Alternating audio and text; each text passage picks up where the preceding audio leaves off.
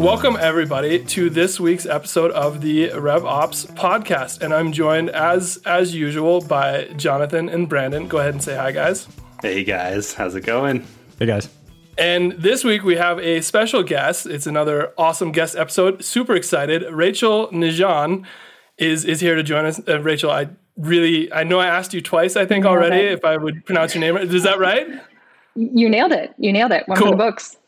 Perfect, perfect. It was I, I, practiced like three times in advance. But uh, Rachel is the head of business operations at Lunchbox, and I'm, I'm really excited to to have you with us today because you and I have actually messaged back and forth a little bit over the past year, just sort of bouncing ideas around. And I think your perspective adds a ton of value, and I think it's going to add a, a, ton of value for the listeners. And and uh, you you've sort of switched over to Lunchbox, I think about a year ago now, as the head of business operations. So I'd, I'd love to start there. Like, how, how did you how did you land at Lunchbox?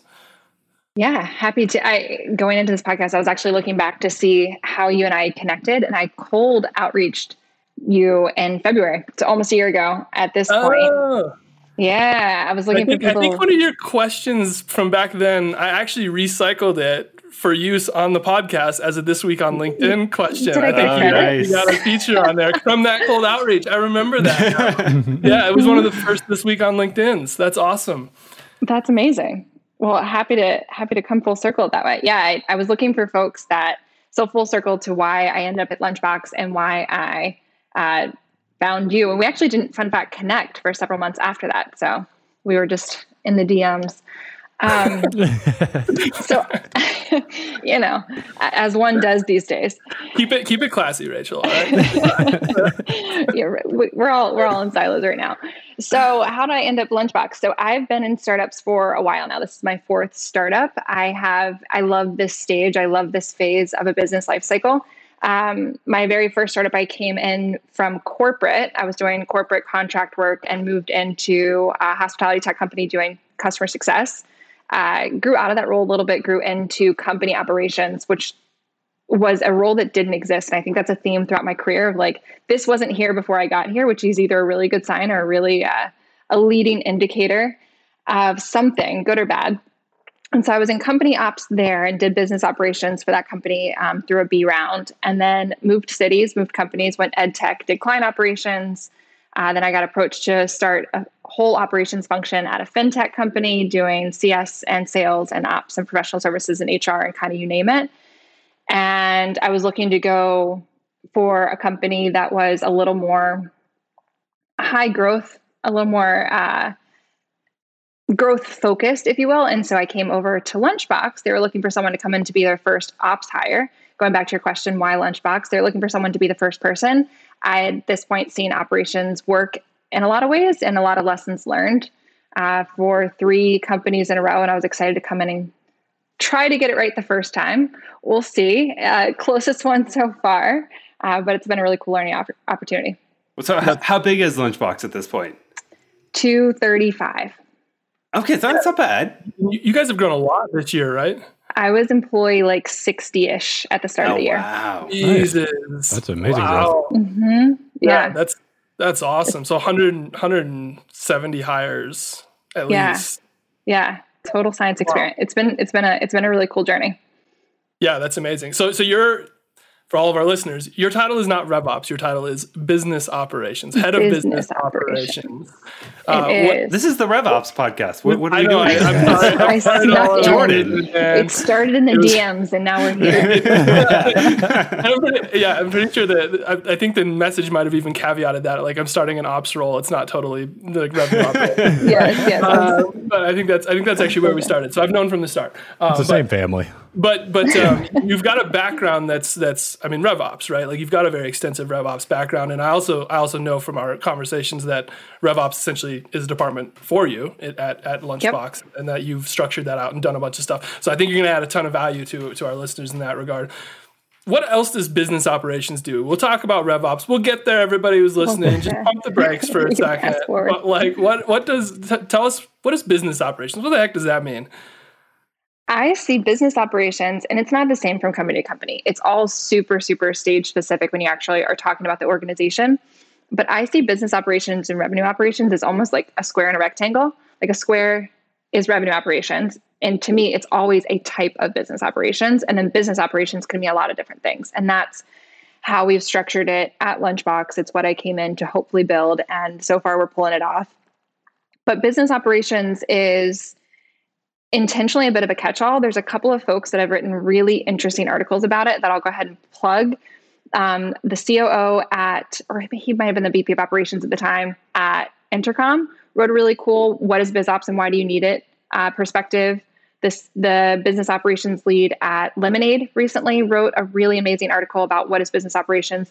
The biggest theme is that if you've hired the right folks to run biz ops, they are coming in and solving problems that you didn't know you had, but then also solving them to the point where they could be handed off and um, codified and operationalized in a more specific role. So that was how we ended up with revenue operations at Lunchbox. I came in as the first dedicated ops hire, and I, I know we'll get to RevOps in a second, but I came in as the first dedicated ops hire. And at that time, my role was about probably 70 30 of a sales ops, a traditional sales ops function, and then biz ops, everything else. And with the intention of growing out an independent function, and we did, and we'll, we'll talk a little bit about that. But now my day to day is almost like an internal consultant. We're here to vet out, build, and streamline new initiatives and then hand them off when either they're proven or when it's time to sunset. Um, and then constantly kind of rinse and repeat for whatever's best for the business. I actually strongly believe you grow out of business operations as a as a company. Oh. Um, my job you grow out of your shouldn't exist. Job. I yeah, if I'm doing my job right, I work myself out of a job. so so so how long till you're out of a job? Because we could be uh, hiring. at this rate, at this rate, um, could be soon. No, uh, hopefully I'm working myself into the next job at the same time. But if I'm doing the same thing I'm I was doing at the beginning of the year, either the company's stale or I'm stale, and one of those is probably causing a problem. Got it. No, that that's a I love that. That's actually I mean, it, it, makes a ton of sense, right? Like if, if either one of those two things is stale, it's not working, and therefore y- there's no reason to keep trying something that's not working, right? Well, when when you grow out of that job, if you you know you're looking, we're hiring at Ring DNA, and we'll probably, probably not as fast as y'all, but we're hiring. So revenue guy. Know. Um, little yeah. did you know this is a recruitment call. Uh, interesting, interesting. Yeah, yeah exactly. that, was, that, was, that, was, a very lack of interest response to my recruitment effort. Moving on. Rachel's not interested in joining Revenue.io. Sorry, I said ringing a moment ago. oh, that's true. Yeah. This rebrand. Well, uh, maybe we'll just have to sell her Ring DNA or Revenue.io. Yeah. So, so Rachel, you, you joined. You joined at 60 employees and mm-hmm. you were you were like employee number 60 and you were the first ops hire. So yes. when do you need rev ops? Like I, I, want your take on this. Like when, when do you need to make that ops hire and start building this out? So it's a dance. You don't want to come in too soon because then they're building theory and you don't want them to come too late because then they're buried in operational debt. A mm. lot of people know about tech debt as a company. You're generally always saddled it with it as you're growing um, op debt is the hashtag I didn't know I needed to start. It's the conversation that uh, um, you know folks don't want to come in and clean up. And so to answer the question, I came up with some general benchmarks. I mean, you can go after, you know, a one to 20 ratio of sales ops to sellers or one to 10 ratio or whatever it might be. For me, when I think about hiring for operations, whether it's a biz ops or a rev ops or anything across the board, I think about the language that they're speaking and how much they have to speak it, which sounds really silly. But how much of my day is talking about a certain topic? And therefore, it kind of determines like you can't expect your AEs to be building out things in Salesforce or to be mm. knowing how to stitch their systems together. If that's taking them yeah. away from revenue generating activities, you've now grown into the need for someone that's doing this stuff um, similar to me in a business operations role, I know my ceiling when it comes to RevOps. And so as we were getting close to that ceiling, both in terms of volume and expertise, that's when I knew to bring in um, people that that know even more than I do on that. So when you're thinking about ops hires, your first ops hires are always going to be inch deep, mile wide. Hopefully, if you've hired the right person, they've seen a lot of great uh, scenarios. And then as you continue to grow as a company, you start to reverse that, and it becomes a little bit of you think about the big tech companies, if you're in an ops function there, you are mile deep, inch wide, really specialized. I completely agree with that. Like I, I on the marketing side, I always, um, you know, th- there's an idea they're called the the T-shaped marketer, right? And as you're earlier in your career, I think that is the way you have to go, and that is the way you work yourself up, and then you can eventually become a V shape or M shape. I think there's a lot of shapes being thrown around there these days, but I think that's the best way to, to start your career, right? Is uh, get expertise, get experience across a lot of different functions, a lot of different areas, so that you can be, you know, um, effective to everyone else in the company, right? I, I want to know not just marketing, I want to know success, I want to know implementation, I want to know um, obviously sales, SDRs. So if if I can have that wide breadth and then really go deep on one specific thing um, and then and then I can start to actually go deep on another. And that's when I might actually you know get more opportunities in my company or you know jump to another company and, and potentially uh, you know level up in my career. Um, so that I, I agree with that 100% um, Oh, Welcome damn, back, Jordan's back. Did, did, right. did- are we gonna have to cut some Brandon stuff out of this? Do we have too much Brandon stuff there? We're not cutting I'm anything sorry to the audience. This We're is just taking your disjointed. It's, it's not even like my internet just went off, and you know, like I just feel bad for the audience that they have to sit through Brandon. that's, that's what I really regret out of this so far. Um, no, like keep, keep going. Sorry, I will. I will catch back up. Where were we at? Yeah, no, we have no idea where we lost you. Uh, but okay, let's let's let's go on to our our next question here. Um, is so well do well. Do you have any other advice for people kind of coming up um, earlier in their careers? Uh, how to approach actually getting into either RevOps or uh, BizOps? Yes, the biggest thing, and this actually goes, Brandon, a little bit to your your shape analogy, and I'll leave it at that to to let Jordan wonder a bit of where what direction we went. I could hear you Um, guys. You just couldn't hear me. So I listened to almost all of it. I heard you go like, "Well, we lost Jordan. Now we can actually have a good podcast." Blah blah blah blah blah. I heard all of that. Just so you know. Safe guess. So, my advice for someone getting into the field in any field, operations specifically, it generally doesn't come with a manual. Where you know, if you're if you're going into sales, there's a lot of incredible sellers out there that can give you a really great blueprint. There's just not that for operations. And it used to drive me crazy. And now that I've seen a little bit more of it, I realize it's a bit by design. And so that's why, full circle, I had reached out to Jordan at the beginning of the year because I realized I had let that piece of my operations toolkit get a little bit dull and I had to re up. And he gave me a, a lot of really great names to follow. And so, my advice to those that are getting into the field at all is get really, really curious. So, by proximity, we oversee a marketing ops function. I don't pretend to know marketing ops, but I follow a ton of people on LinkedIn. I follow a ton of people on these professional networks that do. And so, for that reason, I see a lot of these topics come up that never would have occurred to me to ask. You don't know what you don't know.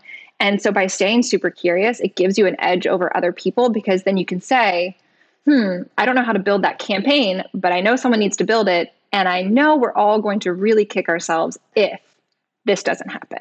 So it's able to protect yourself and protect those around you and just get. I think people undervalue the power of a good question versus a skill. And you don't have to know a lot um, to be really valuable. You just have to know what corners to look around. And I think that's a really big thing, especially when you're early in your career. Be a sponge, soak it up, learn, and then also don't undervalue what you learn from your mistakes and other people's mistakes. You don't have to carry the mistake to learn from it. And so there's a lot of times where you hear me say, we learned this the hard way. Please don't do that again. Yeah. Um, we tried that last year and it was terrible. Don't do that again. yes, Yeah. exactly. No, that's Well, I think that's Attribution part of the matters. beauty of learning from other people. Like you're learning from their mm-hmm. mistakes instead of your mistakes, right? Mm-hmm. Like, mm-hmm.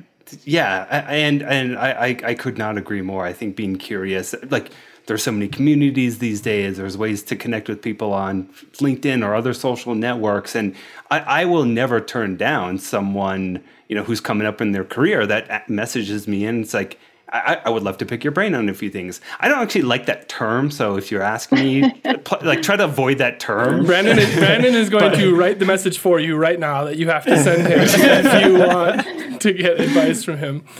Verbatim. verbatim. well, I mean, I, I mean, I do have strong feelings about how to actually approach someone to get advice from them. Don't say pick your brain. it's like here are the things that I'm wondering. Uh, here's what I've tried before. I'd love to get your thoughts on it. Right? Like, well, it's not. And, and and it's um it, it goes to actually somebody messaged me this a couple a couple weeks ago. It was one of my favorite compliments I've, I've ever received for the podcast, which was I love that you guys own your failures on the podcast because there were there was a couple times where like when we are talking to Jon Miller and Jon Miller was like, "Don't put your accounts into tiers," and we were like, "Oh shit, we do that." like, like like we we got to fix that right away, right? Because like we we learned from Jon's mistake, like that, like and and we and true leadership, true like helpfully is sharing your mistakes with the world so that other people can see them and learn from them. Because otherwise, if you're just saying do this, do this, do this, you're not helping them understand the why doing this is important. So I love that advice for people coming up in their careers. I think that's so important. And don't be afraid to make mistakes and learn from them. That shows growth and leadership. That's that's super valuable, right? Yep. So I'm taking back over, Brandon. Thank you for plugging in for a minute. Um, but uh, it was good. I, am sure it was great. Alec will cut you out later. Um, but the always uh, doing your job, George. Yeah. um, so, Rachel, you you head of business operations. I know you've built out now a RevOps team, and you have RevOps yep. people doing the thing. What's the structure look like? What does the RevOps structure look like at Lunchbox? Where did you start? I want to hear about that. So we started with actually went a little bit backwards from what some folks will do. So I started with actually biz systems. So we have a dedicated biz systems analyst. She is phenomenal. And she came in and owned all of our systems across the company. I think of, especially in this remote age, tools are such a backbone in a way that they weren't before. I also have a lot of strong feelings on how many tools you should have we we'll talk about that. That's, it, that, no, that's, that's, that's, later that's on. I have that two. question All later on for you. Yeah. oh gosh, um, less is more. Less is more. And you and Jonathan are going to fight, and it's going to be great. I agree with her. and so my first hire was biz systems because I wanted to get this. If the whole company is working really well and speaking the same language, everybody's going to be set up for success. Fast follow to our director of revenue operations um, his primary focus is sales ops because if we're not selling, we're not getting paid across the company and in servicing and all the other things. But I'm sympathetic to that that team. And then next up was uh, a fast follow with CX operations, literally the next Monday. So he started, then she started, and then uh, marketing operations a few weeks after that. Um, and then I also oversee contracts and legal, which is a little bit of a different group, but I actually keep our systems separate from our RevOps team in terms of ownership because revenue operations is not systems admin. You know, they are they are not Salesforce is owned across the organization in a lot of cases. Um, once you add in a CPQ, you got finance at the table. Having a revenue operations person solely focused on a system rather than a skill set um, felt like a little bit of a distraction. And that's, I mean, we've been able to build this luxury department. I'm sure there's a lot of revenue operations people out there right now, like hey boss they told me i didn't have to but um, for me it was Jordan's really important. to, i was so excited for what you just said. So excited. Say more please say more. Yeah right. And so it, it was it, it allows them to be the key stakeholders but when you know someone's asking to talk about profiles and provisioning and deprovisioning and cross-functional and integrations and all of that we've got someone whose whole job is making sure this stuff is running really really well. And their job is a little bit more of the nuance and speaking the language of the departments that they support. So by being an all one team with dotted lines out to their respective departments they can be diplomats and they can speak the same language and they can ideally create uh, an experience across the revenue funnel that feels the same both internally as well as externally because a frictionless process leads to better sales. So, and execution. So the whole thing ideally is uh, setting us all up to succeed. Nice. Stay tuned stay tuned on, the, on, the, on, the, final piece there. No, but I, I love the idea of um, specializing in the role, right? Like, because really, and I think I think probably ninety eight percent of the people that listen to this in the ops profession are going to like deeply feel what you've just said, which is mm-hmm. have somebody dedicated to the systems, have somebody dedicated to the ops, because they're two different things. And a lot of times there's overlap between those, and the ops requires help from the systems and so on and so forth, right? And the ops people certainly have to have a deep understanding of the systems to know what's possible and what's not there. But separating those two functions and spe- like making them specifically focused on one thing is going to give you the ability to move the needle a lot faster, right? So if if we at Ring DNA, our ops team owns our systems for the most part like probably 85 90% of our systems we spend a lot of our time in the systems like that's that's true jonathan particularly it spends a lot of time in systems. I'd seem to dump it all on him so that I don't have to do it. but uh, but but he owns a lot of time in the systems, and that's not necessarily always the best value use of his time. And so, I, I love the idea. How do you make that happen? How do I how do I have that conversation? the way we have that, I you look at how much money you spend on these systems. I mean, how many hundreds of thousands of dollars are you putting into these tools that you know if it, they're not working well all you're doing is buying more. Or if you aren't optimizing the stack that you have again i think it's this conversation for operations in general has been really exaggerated by the pandemic last couple years because one we're all remote. And so if the tool doesn't work nobody works. And also we are relying on reporting in a way that we never were before. We're relying on data in a way, we're relying on being able to predict what's next in a way that we maybe could have relied on a little more intuition. So, being able to separate those systems out in a way that they can be maximized across the company and allowing operators to be prescriptive and to be thought leaders and to anticipate problems rather than take tickets is is super valuable. Um, is it that way every single day? No, but we're in a much better place than we were um, when I've seen ops functions in other companies. Yeah, that totally makes sense. It's it's like um, it's it's the systems have become that much more important because of the structures that we're all working in now. And so as a result, it, it's almost necessary for us to not be ticket takers. Also, it speaks to the shift in ops, right? In general, over the past couple mm-hmm. years, ops has shifted from being that tactical, like ticket taker role to somebody who's looking at the data and actually analyzing it and making recommendations and strategic, like operating as a strategic partner to the executive team to make recommendations. And if I have to go in and update somebody's Salesforce user, that interrupts my ability to do that in a very strong way, right? So I, I love and the even, concept. And even on top of that, if something goes wrong, your entire mm-hmm. team's not underwater. It's just the person that needs to fix the tool. So that that's exactly. also a way to mitigate everybody's time in an emergency situation. And I, I, love that you've mentioned if a tool goes down, it interrupts everybody's day. Our Gmail went down today for like oh, for like no. 45 minutes which locked us out of our calendars. It locked us out of pretty much everything. And so we were all we sitting just quietly like early weekend? It was like noon today. Like, what do you do? Uh, even the sdrs are pinging me and they're like i can't schedule meetings because i can call people but i can't see the calendar to actually schedule the meeting so it doesn't really like, what, what am I supposed to be like? Yeah, let me get back to you on times. I cold called them. That doesn't work. And so it's it's amazing what something as simple as like Gmail goes down, and boom, your entire team is shut down for the course of an hour, right? And that's a massive impact. As an ops person too, when there's something out there that you just you can't fix, it is the most frustrating mm-hmm. thing ever. Like when it's not in your department or it's beyond your control. Oh my god. Yeah. So rough. I didn't build Zoom. I would, love to help you, but um, Did you try restarting it? turn, turn it off and turn it ah, back on again. By the way, that advice worked when you're having trouble with your headphones. I just want to point it out. Like it did work. It, did work. I had a Chrome update. It, we're, we're all here. We're here. it always works. It's it's like eighty percent of the time. Um, I still I'm still a little disappointed nobody watches the it crowd or the IT crowd, but whatever. You guys can go check it out later. We'll, we'll plug that right now. We have homework. Yeah. Um, so so we've talked about the op structure a little bit. I want to talk about edge cases. You mentioned earlier that you you sort of um, you oversee legal and contracts. I also do, by the way. I think you and I are probably the only ops people in the world who also sort of run that that division of the company, which is which is interesting and fascinating. Where where does that sit? Like, should deal desks sit under RevOps? Does it sit under you? What what does that look like? So it depends. It depends on a couple of factors. It depends on the life cycle of the company, and That's it depends on the deal answer, that you're selling. we practice. We practice. Okay, yeah, okay. it depends.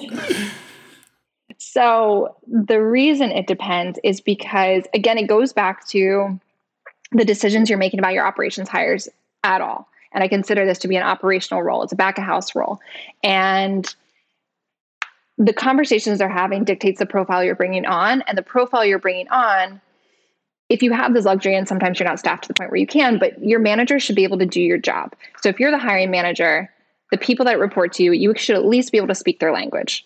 Um, so for me, when I was the sole ops hire at the beginning of the year, I was doing the deal desk role. I was on the calls with customers. I was, you know, the person that was wordsmithing on the other end about this term. And it was great because it let me see what we needed as a business as a business was growing. Where are the gaps? Where's where are the down funnel questions happening that we could be solving up funnel? It, it allowed it, you catch a lot that way. And for us, we brought on contracts because we started to get a little bit deeper, both on the vendor contract side, but also on our customer contracts. But what we do most of the time, the reason we are leaning into deal desk over internal counsel now is because a lot of our conversations are commercial terms, not legal terms. And so it really depends on what you're doing as a business and um, who you're selling to and who's across the table. We're also not talking to very many lawyers, whereas Jordan, you and I were catching up earlier. You probably get to talk to a lot of compliance and legal folks. Yeah, different conversations. So much fun. So much fun. a lot more redlining and so that really just you know you want to really bring people in that kind of mimic who's across from you at the table so you wouldn't want to bring in a, a big white collar lawyer if you're selling smb doesn't make sense but if you're high volume constantly changing terms and need your contracts to be perfect to run into your billing system maybe you are bringing in a deal manager someone who's keeping your terms across your systems versus someone that's you know actually jumping on calls so it could go a lot of different ways. That's my, it depends. I'm curious what was yours a choice or a design decision? It's a great question. so I don't know if you know, I'm actually a licensed attorney. And so, so, so thus, thus the me holding deal desk piece because it sort of makes sense from a business standpoint as well as the legal standpoint. So I do I do work with a lot of lawyers and and that makes sense because I am one um, begrudgingly sort of. But um, but so it was. Uh, we will grow out of that certainly that that will have to change mm-hmm. for, for, us though it, it's sort of what you're talking about right like a lot of what we do commercial terms reps are capable of handling our, most of what our procurement process goes through at Ring DNA, it's we're on the inverse of what you guys are, is is like legal negotiations, like finalizing the terms of the MSA. We have GDPR things, we have data privacy things, we have SLAs in place because we're software as a service, and there end up being like fairly lengthy agreements. And we work with a lot of enterprise businesses where they want 43 other things added to everything, right? And we end up with 90 page agreements, not not infrequently. And that takes that's legal terms. That's extensively in legal. And so for us, having a GC would probably be more palatable earlier than a deal desk because of the volume of deals and the size of the deals we're, we're signing. We're on that inverse. Jonathan looked like he had strong thoughts, but he uh, he didn't. He didn't. Yeah, sorry, sorry. I was gonna. T- I was just gonna say you brought that on yourself. I did bring it on myself, but but to but to your point, Rachel, it, it is really valuable. Like I th- I think every when you're the first hire, like RevOps person at a company, and, and Jonathan was here in marketing operations. I was I was brought on probably what two months later, Jonathan, just a couple months after you, as the mm-hmm. first RevOps hire. It was really insightful for me to sit in deal desk and meet with all the customers and mm-hmm. understand the problem we were solving understand what they wanted in our deals. Also, just to see like what we were booking. Like, were we doing enough multi-year deals? Are we structuring these things in a way that's most advantageous to us? Is our MSA structured in a way that's going to help us like book recurring revenue? Like all of those things are really valuable to get insight into, and you miss that if you're not taking part in that early on. So I think it's important if you're the first biz ops or rev ops hire to do those things, even if you don't like them. Lean into it. You'll learn a lot. Yeah, and in building, going back to the point we made earlier about you know being curious and uh, knowing what to ask. When you're a Series A company or when you're an early stage company, you can get away with a lot more, right? You can get away with a signed napkin. When mm. you grow, and if your company's moving towards IPO or Series D and beyond, your paperwork really matters and you have compliance and you have to think about revenue recognition and you have to think about um, cash flow. What you know we're not you billing monthly versus billing annually it's not just convenience. Some of it might be but this stuff matters to the business. And so having someone in seat that can understand it um, and help reps understand it is super important. So it really just kind of depends on who can speak that language. You can see it in a finance team, you can see it in a legal team, you can see it in a RevOps team. It just kind of depends on who's got that seat at the table at the time. Totally. Totally agree. Any any other like edge case teams that you think should sit that that sit under Ooh. you?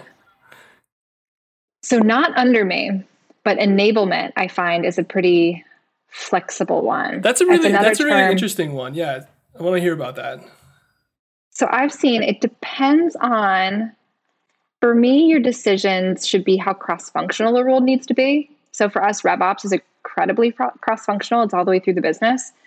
Um, whereas enablement, we've chosen to specialize it by department. We might grow out of it. It's similar to if you ever want my opinions on like account management versus CSM, and when they bridge and come back together, I, I think they tend to do a little bit of this. Different conversation, different podcast, but enablement. enablement is one where again, it's probably someone that wears a lot of hats in the beginning, and they could be an extension of RevOps, but Jonathan, you touched on this a little bit. Like, what problems are they solving? What fire drills are they jumping on? That could be a good indicator of where they should align in the organization. So, do you guys, how have you guys chosen to? Are you also enablement? Are you deal desk enablement, SDR, RevOps? So, first off, I just have to say, Jonathan, you can't just nod. You have to speak words. It doesn't take this as a podcast. That the nod doesn't work. it's not an acceptable response to her complimenting you. Have, have some podcast etiquette, please. Um, we just have to tell people Jonathan's nodding, guys. Jonathan's nodding. Give it a sound uh, effect. This is this yeah, is a very common thing. Jonathan nodded. Um, but but no. So so yeah, our enablement is actually run most mostly by the managers themselves. So so like sales sales managers typically run their sales enablement. We do some enablement that's specific to like tech skills training and like training how to use Salesforce and doing some of that because ops is best suited to do that in my opinion, but it's still enablement. Like it's still training them how to be more effective using list views in Salesforce. To your point, I don't reps I don't want to, you know, like be running Salesforce, but I do need them to know how to like use a list view and like make calls out of the system and like use the tools that we've provided. That's super important. And we do a lot of trainings on that. Jonathan even did a training recently for the team, his first ever training for the sales team, by the way. Oh yeah. On on uh, how to find like campaign attribution in Salesforce and like what that means when you're cold calling somebody and you can see the campaign and how you can see the materials and then the call can be more tailored against it, which super powerful enablement that's really good to come from the marketing ops focus, right? I think there's also a lot of I, I, I could make an argument for you know a good portion portion of enablement being in product marketing too right? Because a mm-hmm. lot of the stuff that I'm doing and my team's doing, a lot of that market insights, uh, just a lot of the new messaging and a lot of the new positioning. Like I'm going to sales and the SDR teams and training them on that. And I, I do think a lot more uh, product marketers these days, as product marketing is evolving itself, uh, a lot more of them are doing enablement too. So um, I would say don't don't forget about your your lovely product marketers. Yeah, and, and a lot of it is like when I now that I'm saying it out loud I feel like we do own enablement a little bit, but a lot of it's just coordinating this, right? Like making sure totally. that Brandon's yeah. coming to the things and doing that. I'm not actually leading most of these trainings, but it's it's even the inverse. Like, by the way, Brandon, we're going to start requiring all marketers listen to like an hour and a half of CAI phone calls every week. And like that's enablement. Like queuing those up to come to you guys and saying, listen and annotate these and send them back is that's an enablement component that we will 100%. we will do. And I don't actually have to do the work other than to coordinate it, which is super helpful the, the, the more of that marketing can be doing, the better. Honestly, like uh, personally, I would even have marketing demo certified. Like that that's how important I think being able to sell for a marketer is. Like I'm, I'm I don't expect you to actually get on the the call and actually demo anyone ever. I don't want you to. But like I think you having that ability, you going through the training, you actually knowing what sales is expecting of you is such an important thing to do. So we're doing that now. That's happening. Yeah, like, sorry, marketing that, team. That's, yeah, that's, I'm sorry. You've just committed the entire marketing team to get demo certified because because you know what's going to happen is Howard, our CEO, is going to hear that and he's going to be like, "Oh hell yeah, I agree with that," because he Brilliant, definitely agrees exactly with that. So that's happening. Brandon, that go is, do it. Yeah, yeah, yeah, that's a thousand percent happening. You're going to have to give a demo for the entire organization. Alex, let's cut this piece it. from the podcast, including you, Alex. Demo live on the podcast. I think that's the next one. Hot seat. That would be good. That would be really good. With critiques like Brandon demos, and then the rest of us just like, mm, you could have done this better. just Jonathan You didn't have nod. enough energy. yeah, Jonathan. Jonathan will nod yes or no. Just cross his arms and lean back. Yeah. Well, I think I think Brandon, the point to your point a little bit, it's all about building empathy, and that's yeah. the other big piece to really argue for putting RevOps and in a team on its own. So our RevOps team rolls up to myself and BizOps, and then I roll up to our COO, CFO. And so what it does for us, it gives us a seat at the table, but more importantly, it forces us to be cross-functional in our language. And so I'd be actually interested now. My, my poor team, I'm out there thinking like they should all be demo certified too. but um, you know, if you don't understand someone's problem, how can you possibly fix it? Yep. right? And revenue op- rev ops and operators were problem solvers. I like to think that we have almost a product management mindset. Don't tell me to put in a field. Tell me what problem you're trying to solve, and I'll tell you if that's a field or a pick list or what, whatever it is. And it's that mindset until we understand why they're asking the question. It's going to be really hard to understand what we're giving them. Um, and so it's just driving that from top to bottom. And then that's again full circle the argument back to why revenue operations can hold so many different departments outside of those teams. A sales ops focused person knowing what the pain points are and the CS team and the implementation teams will help them pull a question upstream, will help them rule out certain prospects over others, will help them double down on the areas that we can upsell really early or tee up the conversations and the whole thing should ideally work a little bit better. So Yeah. there's a reason to speak each other's language No, sure. it's- totally. It's like if I know that this one question being asked at stage three in the deal process will make the implementation this much simpler because I understand the implementation process and I understand the struggles that they're having, it's going to make our whole revenue operation smoother, right? And simple things like that can really move the needle. You can have way more successful implementa- implementations, which increases the LTV of your customers because they stick around for a year or two longer because they had a better experience at the mm-hmm. start, right? Su- super simple things that just understanding go to. I'm going to move us forward because we're going a little long, and I'm going to br- blame it on Brandon because that five minutes that he Whoa, whoa, hosted, whoa. we really It's just stalled fault. out. I think. Blame um, it on my AirPods. but just some just some sort of like key actionable things or key takeaways from what we've just talked about. So deal desk is an operational role. It should sit under someone that speaks the language, sit under the team that makes the most sense. So if your deals are mostly dealing with commercial terms, sit under ops because they can speak the language, they can deal with the commercial terms. If they're dealing mostly legal terms, probably should sit under legal because they need to speak that language instead, right? Um, that's that's one. Uh, separate tool management from RevOps. Everybody here, that's probably the number one takeaway because every person listening is gonna be like, yes, I want to do that immediately. go put, go start that conversation and good luck. Let us know how it goes. Let us know on LinkedIn. I, I, we'll I really love it, and, and we're gonna work on it here as well. but I expect that there'll be some pushback. Um, and then the last key takeaway is demo certify everybody. I'm sorry, everybody listening, but everybody should be demo certified. And what I mean by that is, of course, demo certified, but also just learn the other roles of the teams that you're working with, like deeply and uh, deeply understand them in a way that, not that you have. I'm not going to be a product marketer, but I should at least understand Brandon's job to the extent that I he can tell me something and we speak enough of the same language that I can understand that problem. Key takeaways is that is that anything I'm missing?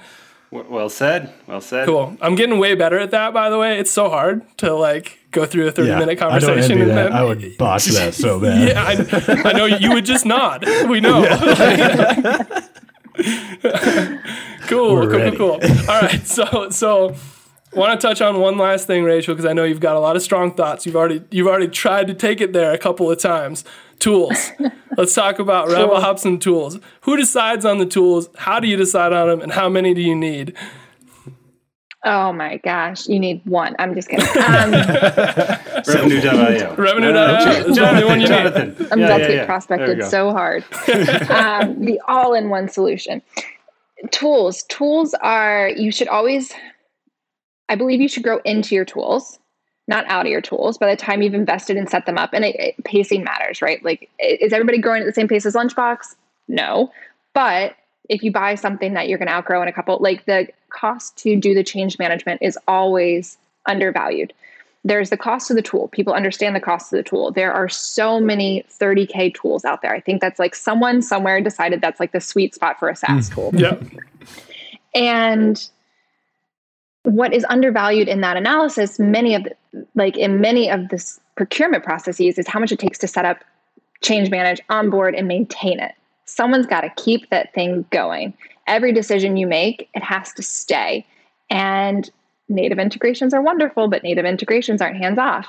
And so when your tools are not talking to one another, that's another layer. So who should be making the decision? It should be centralized. That's why I love having biz systems because they can see across the organization. If you don't have a head, head count, de- goodness, if you don't have a head count dedicated to it, have at least a system that tracks them all in one place spreadsheet, tool, something. Track all the connection points between them. You can do this really low budget. You can do this in a tool. I know many people sell this. And at the end of the day, if you can't are clearly articulate the problem that tool is solving and technically solve it without the tool, you haven't solved the problem and you're just band-aiding it. And so if you can't wireframe it and explain what the tool can and should do, you aren't probably ready for it. Um, and so less is more. Native integrations are your friend. Um, make sure you understand what it takes to, it's like getting a dog. The dog's yeah. going to be really cute, but you're going to have to take it out don't forget it. no, you're, you're totally right. Yeah. Um, for what it's worth, we uh, Ring, or Revenue IO is built within Salesforce. We are a native integration. So you're speaking our language. We're super passionate yep. about native integrations at Revenue mm-hmm. IO because we are one and we're one for the exact reasons you've just said. It takes a lot less to manage. It's it's harder to it's easier to set up. I also have way more flexibility because it's native. It's it's just more powerful and, and less likely to break and there's no delays. There's like a, a thousand reasons why an ops person will will will opt for that. Don't do the things where you're like, I'm gonna buy this tool and connect it with Zapier. Like don't ever do that. Just just run away from that forever. Um, Tell our competitors Zapier is not the not the. Is that did, did, you just did you just like Target that? It's Target. I don't know how it's pronounced. Zapier. It's the same like like Pardo Pardot. I'm pretty, pretty sure it's a hard R. I don't know. Um, it's Pardot. But but but by the way, I love I love the like track all your tools. Use a spreadsheet. Like, who cares if you're not doing it? Just use a spreadsheet. Like, w- w- by the way, we recommend people use spreadsheets for stuff all the time on the podcast because think smarter, not harder, right? Like, don't go spend thirty thousand dollars on some tool to like track your other tools. Just put it in a spreadsheet. That's totally fine for where you're at. Almost certainly, right? Um, yep. And then centralized decision making. Yeah, that, that makes the most sense. And what I take away from that is don't let teams just go buy their own tools. Like that's it's oh, so important because I think oh, a lot yeah. of people are there, right? Like sales bought this, and like how can we connect it to marketing? Well, we can't because you didn't you didn't talk to us first. Like we have no idea what this thing is going to do. Like centralize decision making, have a team responsible for doing that and making sure that they are evaluating in a way that's not just does this solve the problem for this team, but does it actually work with the rest of our tech stack and the rest of our organization? Because that's equally important. Otherwise, you spend all your time plugging and replacing that thing for the next year over year over year. Cool. I love that answer. And now it's time that we jump over to everybody's favorite segment where Rachel made her first appearance on the RevOps podcast, and she didn't even know because I absolutely didn't ask permission to use your question on the podcast. um, this week on LinkedIn. This week on LinkedIn, I got a I got a really fun question that's that's probably long to to ask, but we're gonna do it anyways. So say you're opening up a new geographic market. You got a GTM strategy in a new market What's your first hire or your first step in doing so? And the context of this is an Australian company actually messaged me asking, We are going to expand into the United States. What should we do first? Who should we hire? What should we do? Pause for thought. Gosh, Pause that, for thought. Uh, the, well, there's so many questions that I have about this ask him. To... Ask him. I actually had a ten minute phone call about this with him. Oh, I, oh nice. I, so I have all the context. I can give you what I can give you. Yeah. okay. Okay. Uh, yeah. like, how did they decide that they are expanding?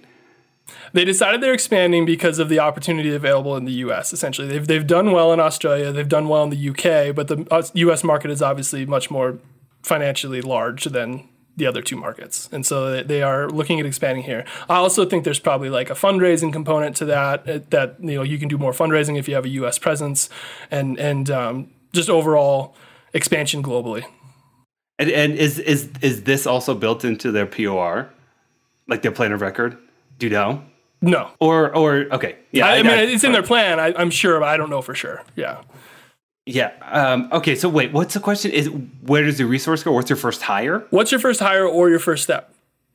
What's your first step? Um, Can man, you do I, business there? Is my first step. Do you have the currency? Do you have the languages? Do you have the licenses? Do you have the infrastructure? Yeah, do you have everything mm-hmm. that your sales team would need to like your sales and marketing teams um, need to actually support actually going to market there, right? Like it's not just hey, there's a guy, or uh, let's hire someone in the U.S. and just like good luck. You know, let us know how it goes, right? It's all right. Let's make sure everything he has, he or she has everything they need to be successful right? So, what do we need from product marketing? What do we need from the ops team? What do we need from the success team?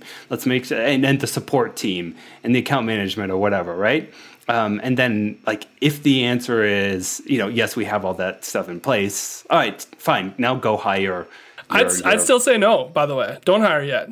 Uh, okay, okay. What did I miss? What did I miss? the thing you missed is spend six months marketing into that and have your local reps sell it mm, to see if there's mm. actually interest and I warm like up okay. the market. Because why am I going to go hire somebody to be a seller there? I don't even know if anybody there wants my thing because I haven't advertised there. I haven't seen the results of any of that. And so I can ask my sellers, hey, does anybody want to cover America? Time zone sucks. I get it. Somebody's going to raise their hand because it's a huge mm-hmm. market, right? And I'm going to mm-hmm. say, hey, you're going to get a marketing budget. We're going to market to the West Coast exclusively like crazy. We're going to see what interest there is over the coming, you know, three to six months. And the moment that I see enough interest, then I hire a US rep to do it. The, yes, yes, yes. I, I now feel stupid for not coming up with that because, in, like, in demand gen, everything I do yeah. is like, how can I test this as small as possible, at low risk as possible, as quickly as I can, prove it out, and then iterate from there. So, um, well, well done, well done, this goes back to me understanding your job, so that yeah, I know yeah, how to speak go. the language, right? Like, but no, and, and, then yeah, and then and then my first hires, if if there's interest, if all those things are true, because you guys are right. And by the way, I missed when I answered the question to them, like make sure you have like the technologies to support this, right? Like operationally, mm-hmm. financially too. Like, totally didn't cover that. So they're going to listen and then they should do this. I'm going to send this episode yeah. and do, do what you guys said. Do what we've collectively come up with together. But yeah, make sure you have all the operational pieces in place. Make sure you have the tools in place. Then warm up the market. Make sure that it's warm enough to actually support a seller there. Then go hire somebody that can not only be a seller but also a potential leader there. They can like build out a team, start to like grow that market for you. They've got experience growing a market on their own because they're going to be on an island. And you're not you're not going to want to hire just like some standard enterprise AE to do this, you're going to want to hire somebody that's got some leadership background. And ideally, I'll add to that. So ideally, someone who's seen the other side of the fence. Like if you almost a general manager mindset versus a sales mindset, someone that can come in and it's they're excited to sell it and then go train them. They're excited to sell it, troubleshoot and train them. They aren't scared away by bugs and growth opportunities. Someone that's excited to get roll up their sleeves um, and then be able to kind of pass the reins. So it's probably actually a different person than who's going to be in that that role long term.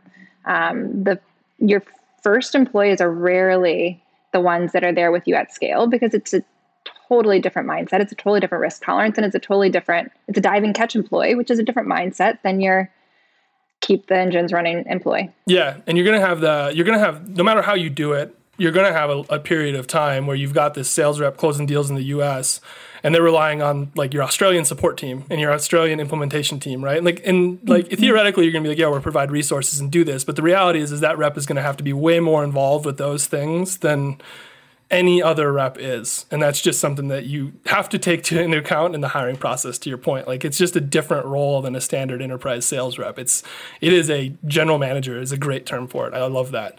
And I would make sure that person's got some technical chops for sure. Yeah, because if they get locked out of Salesforce at 2 a.m. Australia time, no, nobody's going to know what to do, right? Like, yeah. that's super, super important. Like, yeah. Um, cool. I love it. Anything we want to add to that answer? The last piece of advice is find someone who's done it. Ooh, yeah. I mean, there's Ooh. this world is so. Mm. I mean, find. I can think of an Australia, a couple Australian companies that made the transition over. Find someone that looks exactly like you. That's like six to twelve months ahead of you. Have them tell you what they did wrong, right? Asking mm-hmm. a bunch of Americans what to do here, assuming that we're all Americans here, but uh, asking a whole bunch of people that have worked here their whole lives, we probably take a lot of stuff for granted that we wouldn't be thinking about for someone that's crossing over. So totally, no, I love that's that. Point. I love that. Anything else? Very else? few problems are new problems. Yeah, Just, it goes back to we're circling way back. Learn from other people's mistakes. Learn from other people's mistakes. Full circle. And everybody, can, Alec, can we put a little like, by the way, just a little timestamp on that moment where I just owned Brandon in his own realm, so that we can make sure that that clip is the the one that goes out to That's the the world. teaser. Don't forget me.